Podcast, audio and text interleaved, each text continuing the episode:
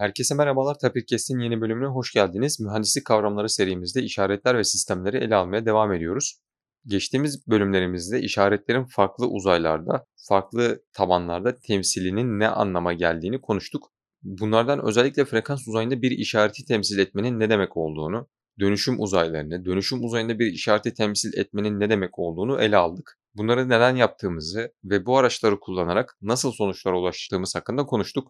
Bu bölümümüzde ise frekansın ne demek olduğu, doğada nerelerde karşımıza çıktı, neden doğada düzenli olarak tekrar eden olgularla sık sık karşılaştığımız ve kompleks frekans gibi konulara değiniyoruz.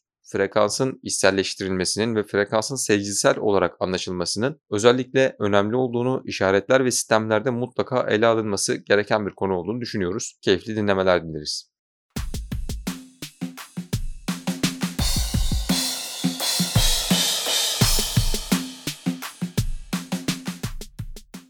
Serhan Hocam hoş geldiniz. Hoş bulduk Halil.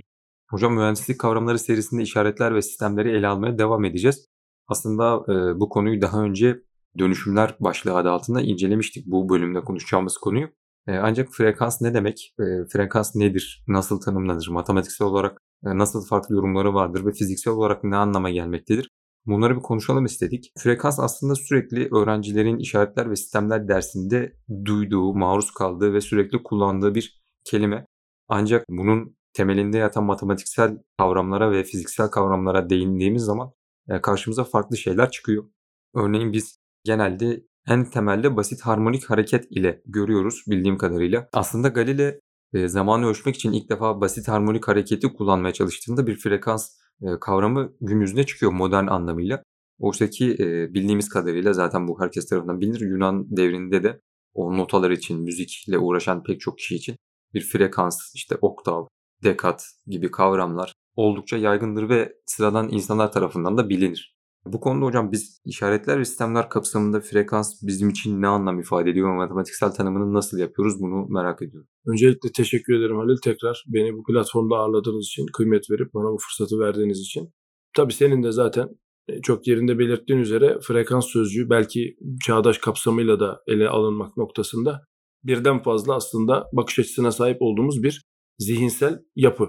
Şimdi tabii böyle söyleyince bunun fiziksel karşılığı yok mu? Matematiksel olarak ne ifade ediyor? Bunlara da e, dilimiz el verdiğince değineceğiz ancak senin de söylediğin gibi eski Yunan'dan itibaren sayılarla ilgisi olan, çok değişik bağlantılar olan bir asıllı yapıdan bahsediyoruz. İşte bir, iki tarafından sabitlenmiş ideal bir telin bir noktasından çekip bırakıldığında ortaya çıkan işte titreşimin İşte akustik dalgalar vasıtasıyla insan kulağına duyulması ve bunun belli olanlarının, belirli oranlarda olanlarının daha kulağa hoş geldiği, bu oranlar sağlanmadığından nispeten daha az hoş geldiği durumlar söz konusu ve işte nota dediğimiz yere kadar ilerliyoruz. Bunu bir kenara koyalım ama işte özellikle Avrupa, matematiğin Avrupa'daki gelişimi ve ilerlemesi söz konusu olduğunda bu çok insanların üzerinde durduğu bir problem ve bu aslında bildiğimiz kadarıyla bunu ilk çözdüğünü tırnak içerisinde ifade ettiğimiz adam Bernoulli.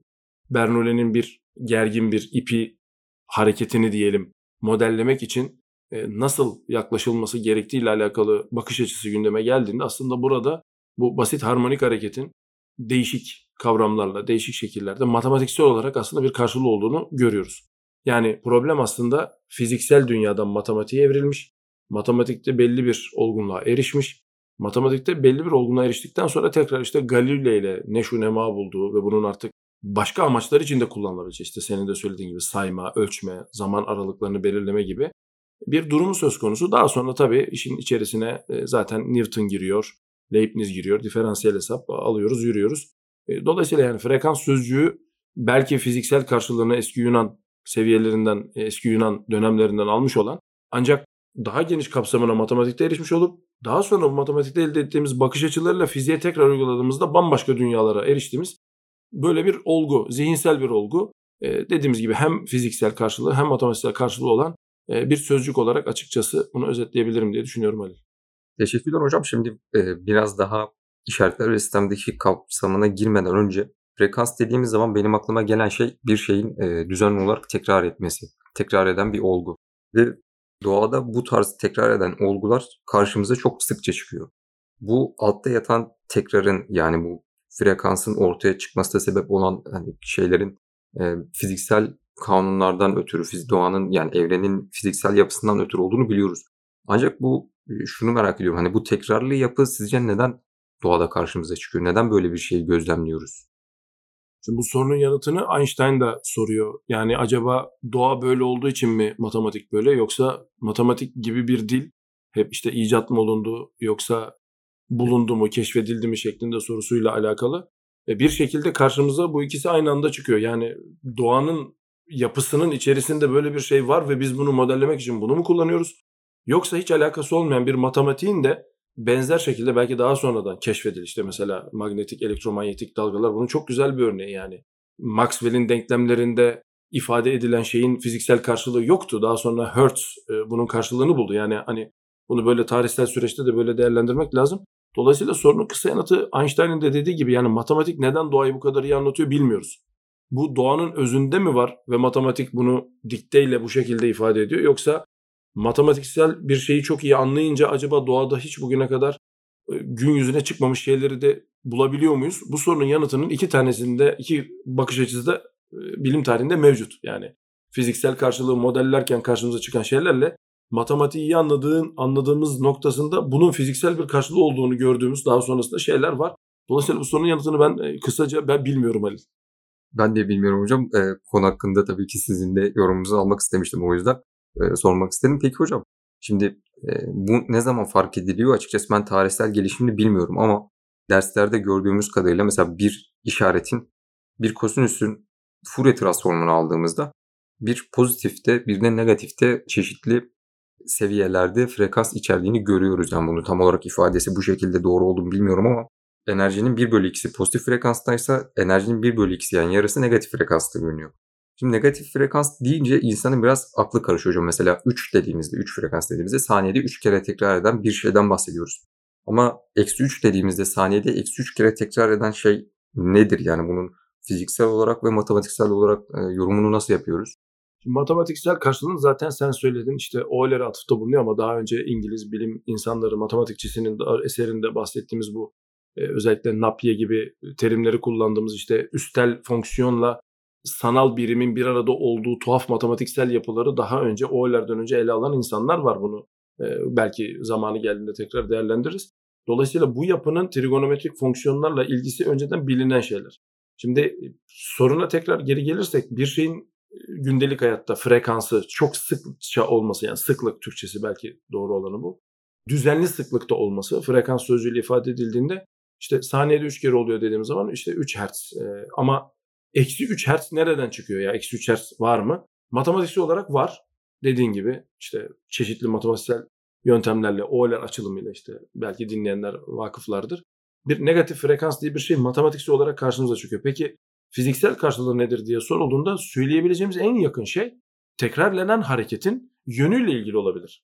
Tekrarlanan hareket belli bir yönde gidiyorsa buna artı deriz. Tekrarlanan hareket o söylediğimiz yönün tersine indirgeniyor ise, bir boyutta bir hareketse bu mesela, buna eksi deriz. Muhtemelen yaptığımız şey bu, çünkü frekans diye seçtiğimiz gerçel sayının aslında bir gerçel sayı olduğu ve gerçel sayı ekseninde artı yönde ya da eksi yönde olması söz konusuysa buna verebileceğimiz en basit fiziksel karşılık muhtemelen yön bilgisi olacaktır. Dolayısıyla eksi üç hertz dediğimizde asıl artı üç olarak aldığımız referans yönü her neyse onun tersi yönde evri, evrilen ya da bu yönde işte bir tekrarlayan yapıdan bahsediyoruz. İşte belki saat örneği bu konuda çok daha dinleyicilerin gözünde hızlı canlanır. Saat yönüne artı diyorsak bir saatin geriye doğru işte ayarlaması esnasında arkadaki e, ayar düğmesini değiştirdiğinizde ters yönde dönmesine eksi yönde E, tekrarlanan e, bir yapı örneğini verebiliriz. Dolayısıyla eksi frekans illa bir fiziksel karşılığı olacaksa hareketin, tekrarlanan şey her neyse bir hareket var demektir. O hareketin yönünü ifade eden bir çokluk olarak karşımıza çıkar diye düşünüyorum Ali. Peki hocam, şimdi e, biraz daha teknik detaya girmek olacak ama mesela gerçek işaretlerin Fourier transformunu aldığımızda bunların orijin etrafında aslında birbirinin yansıması olduğunu görüyoruz. Yani gerçek işaretlerin doğadaki belirli bir sıklığını gözlemlerken yönün bizim için önemsiz olduğunu mu belirtiyor aslında bu? Kısa yanıt evet. Yönü önemsiz. Daha doğrusu şöyle diyelim, belki daha doğru dinleyiciler için. Yön bilgisi fazla bilgi taşımıyor. Aynı bilgiyi taşıyor.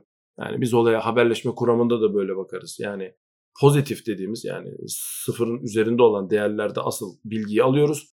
Diğeri bunun dediğin gibi eğer işaret gerçekse, gerçelse bunun simetridir diyor ve orada bilgi taşımadığı sonucu çıkar. Peki o bilgi taşımıyorsa onu oradan ayıralım değil mi? Yani ilk aklımıza bu geliyor. İşte o zaman da karşımıza analitik işaret dediğimiz bir kavram çıkıyor. Yani onu ayırabilmek için yapmanız gereken şeyler, atmanız gereken taklalar matematiksel ve fiziksel olarak karşınıza bir takım zorluklar çıkartıyor.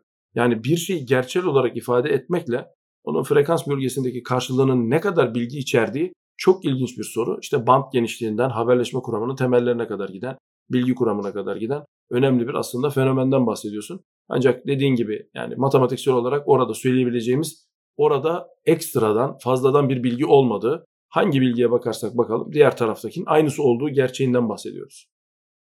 Teşekkürler hocam. Şimdi e, bu noktada matematiksel taklalar demişken e, sanırım Hilbert'in ismiyle anılan bir dönüşümden bahsediyordunuz, ben e, onu çıkardım. Onun öncesinde, Hilbert'ten öncesinde bir büyük matematikçi daha var. E, bunun hakkında da bir bilim tarihi bölümümüz vardı aslında, Laplace. Laplace'ın da işaretler ve sistemlerde oldukça önemli olduğunu, sıkça kullandığımızı ve bundan çeşitli alanlarda, kararlılık analizi gibi alanlarda faydalandığımızı biliyorum. Ancak Laplace işin içine girince, Laplace transformu işin içine girince biz yani bir kompleks frekans e, olgusunu gözlemliyoruz. Bu kompleks frekansa yani aslında bir boyuttan bir nevi ek bir boyut katarak e, yani benim bildiğim kadarıyla farklı özelliklerini işaretinde e, gözlemleyebilmek ve test edebilmek için bu kompleks frekansa ihtiyaç duyuyoruz. E, ama bunun e, neden böyle olduğunu, nerelerden geldiğini ama matematiksel olarak yorumunda merak ediyorum. Şimdi tabii Laplace gibi bir devin bunu nasıl ortaya koyduğunu da biraz ele almak lazım. Aslında problem zaten bildiğin üzere işte Fourier'in doktora tezi olan ısının katı bir nesne üzerinde dağılımını nasıl modellerizden başladığı bir problem.